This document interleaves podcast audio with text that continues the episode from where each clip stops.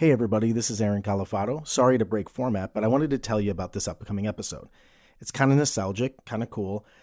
It is, I think by accident, the first seven minute story I ever recorded. Uh, really quick background a couple years ago, I was doing an interview podcast, and my producer, Ken, who also produces seven minute stories, um, he had we were trying to come up with ideas about how to try to hook audiences, and I said, why not before the interviews? Why don't I just tell a story? And so he composed some music, and I turned on the microphone and I just told this story extemporaneously about my past. And so when I found this, I told him about it, and we decided to repurpose it for you uh, for the seven minute story. So even though we're 22 episodes in to this program, we thought you'd enjoy this this throwback. So for now, wait and enjoy the beautiful voice of Corey Burse as she introduces this week's episode. Enjoy. You're listening to 7 Minute Stories with Aaron Calafato. This episode, The Lineup.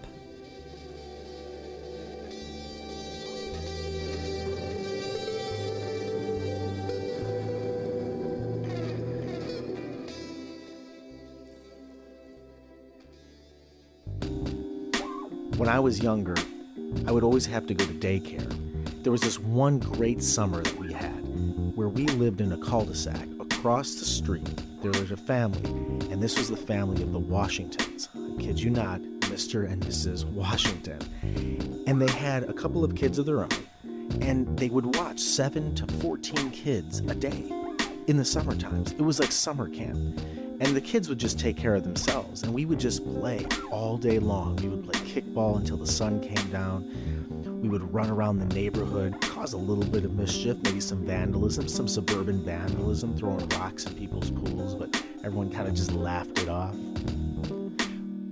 We would end up going to McDonald's, and we would, they would take us to McDonald's, Mr. and Mrs. Washington, and we would get Happy Meals.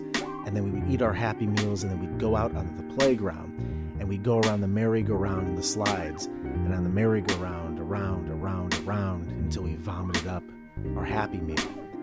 And on the hot days, the really hot days, like 95 degrees, all the, the boys would go downstairs, and the boys would go into the, the basement, and we would play Nintendo. Oh man, and we were playing not just any Nintendo game, we were playing the greatest game in the history of mankind Mike Tyson's Punch Out all of us, we would have tournaments, all the guys, we'd be down there. Now, I at the time was about 10 years old, my brother was about six. So I was right at that prime age to play video games, and it was competitive, and it was cool, and it seemed like it went on forever. Now, in the basement, Mr. and Mrs. Washington's son, they, he lived down there. I mean, he was like 18 or 19 years old, but he lived in the basement, and this guy was coming into his manhood. I mean, he had a man cave, he had a bunch of weights, he was lifting weights, pumping iron all the time. He had a water bed that was amazing, had lasers coming out the side of it, had some vanilla ice posters on the wall. You know what I'm saying? Traditional manhood. And one day I'm playing Mike Tyson's Punch Out, and I feel a bump against my arm. Don't know what it is, it's just bothering me.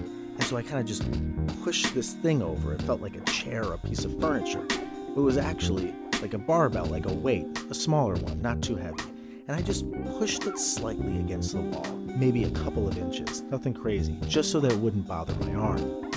And I continued to play Mike Tyson's Punch Out until the end of the night. The son, his name is Tommy, Tommy Washington, all of a sudden started yelling and screaming to his parents, Mr. and Mrs. Washington, that someone had been moving his weights. Someone's been moving my weights. Who is it? Now, there was about six of us left by the end of the evening at the Washington's house. Our parents hadn't come to pick us up yet. And so, what happened next was really bizarre.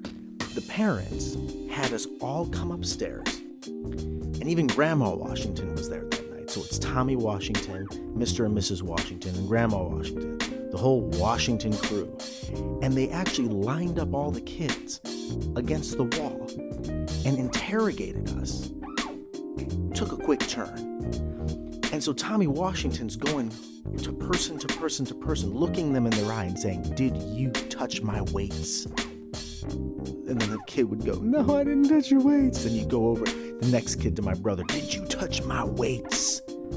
My brother didn't talk that much, so he just kind of looked down and slowly started tearing up. Goes to the next kid, Did you touch my weights? I mean, it got really bizarre. It was an interrogation, a Spanish Inquisition. And they finally came to me. And the parents, the Washingtons, kind of were like the peanut gallery, and they'd be like, he's lying. He, I think he did it, Tommy. He touched your weights. And they finally got to me. And Tommy looks me in my eyes and he goes, Hey, dude, did you touch my weights? And I looked him in his eyes and I said, No. Well, that night, my mom picked me up and my brother. We went back to the house. The only thing was on my mind was that I think I lied. I didn't tell him the truth.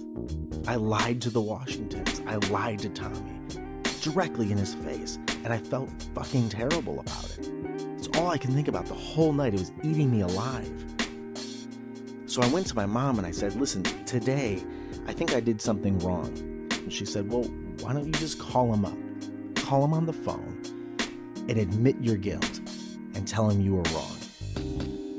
So I thought that just had to be it. So I pick up the phone. It was a rotary phone, and I called 723 blank, blank, blank, blank. And I remember the last number was nine because it took such a long time to click from nine to back down to zero to start the phone call. And it was Mrs. Washington who answered the phone. I said, Mrs. Washington, this is Aaron. You remember earlier this evening when we were all interrogated about who moved Tommy's weights in the basement? I just wanted to tell you it was me. I moved his weights.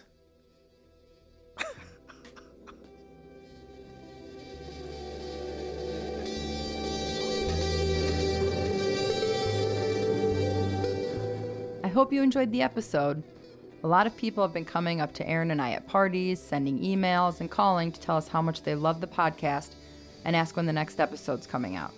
A great way to stay connected is to visit the website, 7minutestoriespod.com.